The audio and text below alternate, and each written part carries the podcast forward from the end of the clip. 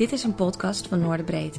Ik ben Bente van Leeuwen, hoofdredacteur van het tijdschrift. En voor ik je verder laat luisteren, heb ik een vraag. Onze podcasts zijn voor iedereen vrij beschikbaar. We vinden het belangrijk dat iedereen ze horen kan. Maar journalistiek is niet gratis. Wij kunnen alleen bestaan en belangrijke content maken door onze abonnees. Dus ga eens naar onze website, struin wat rond. En als het je aanspreekt hoe wij vanuit liefde voor het Noord-Nederlandse landschap werken, overweeg dan eens om een abonnement te nemen. Alvast bedankt en ik wens je veel plezier met het luisteren naar deze podcast. Opstandig zand. Dit is een artikel uit Noorderbreedte nummer 1. Ga naar www.noorderbreedte.nl voor meer informatie. Ik ben Tjassa Riemersma, de auteur van dit artikel. De onstilbare zandhonger stelt nog altijd grenzen aan het menselijk gebruik van het wat. We moeten harde keuzes maken. Het scheelde niet veel of ook de Waddenzee was ingepolderd.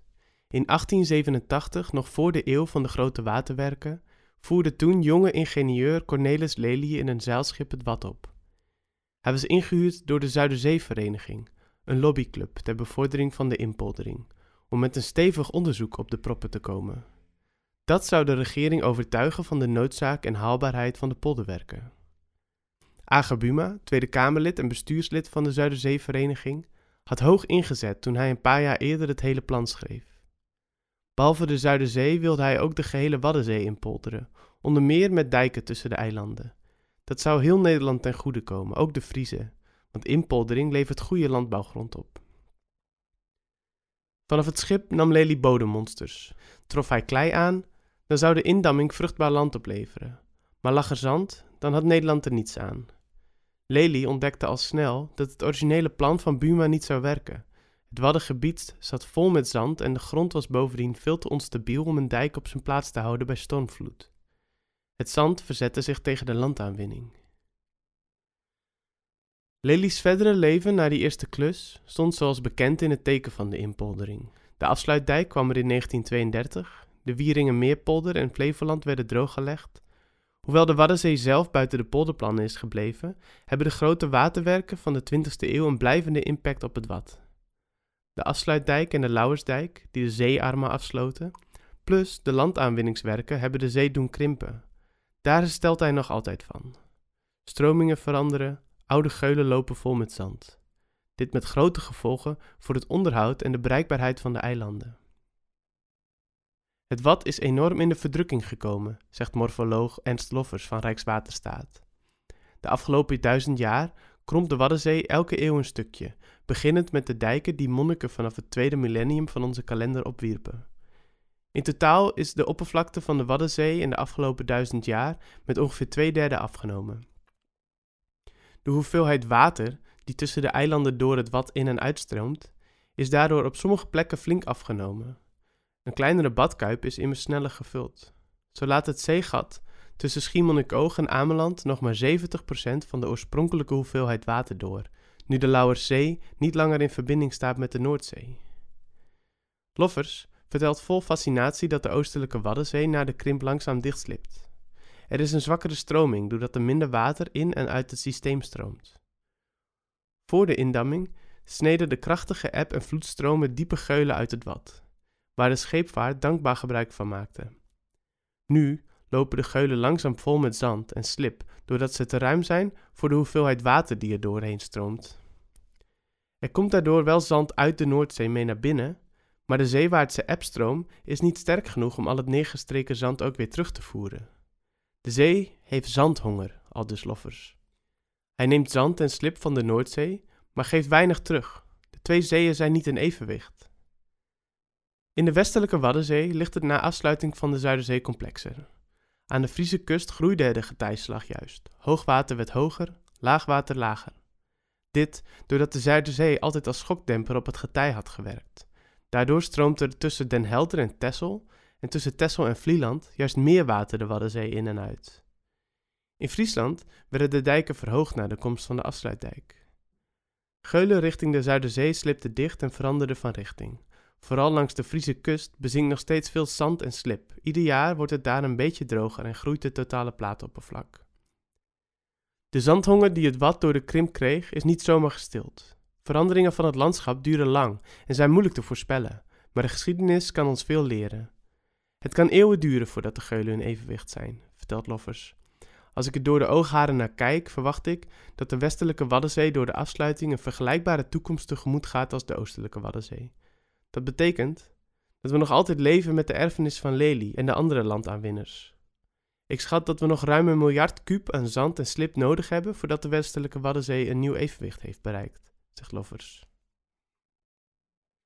Als in de medische wereld een patiënt in behandeling is voor klachten die ontstonden door eerder medisch ingrijpen, spreken we van iatrogene zorg, vrij vertaald uit Oud-Grieks, zorg die is veroorzaakt door een dokter.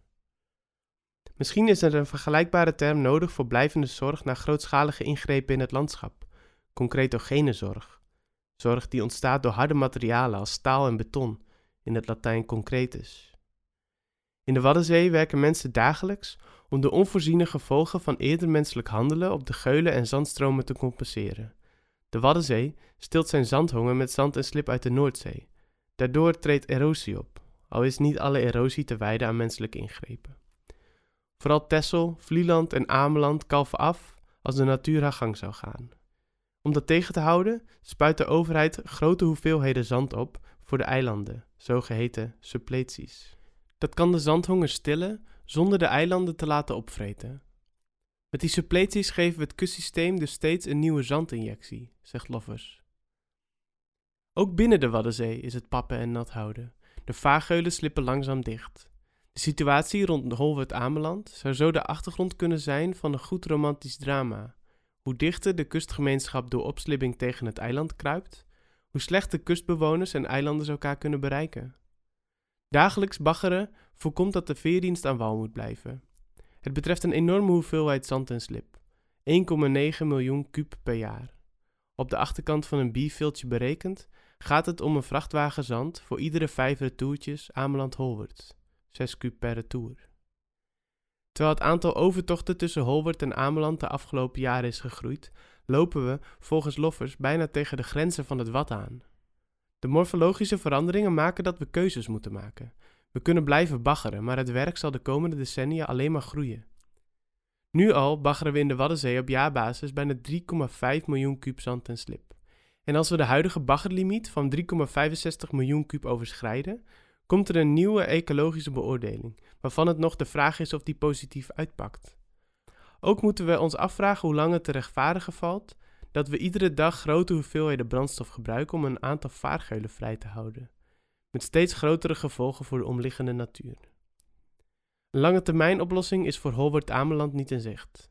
Het ministerie van Infrastructuur en Waterstaat ketste het plan voor een tunnel vorig jaar af vanwege de enorme kosten en de impact op de sociaal-economische structuur van Ameland en het Waddengebied.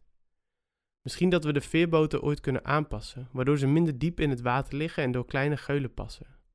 Meer op getij varen en het vervoer van passagiers en vracht meer scheiden, kan ook, al dus loffers. Varen bij laag water is dan met grotere schepen niet meer mogelijk, want bij minder baggeren zijn de geulen al snel te ondiep.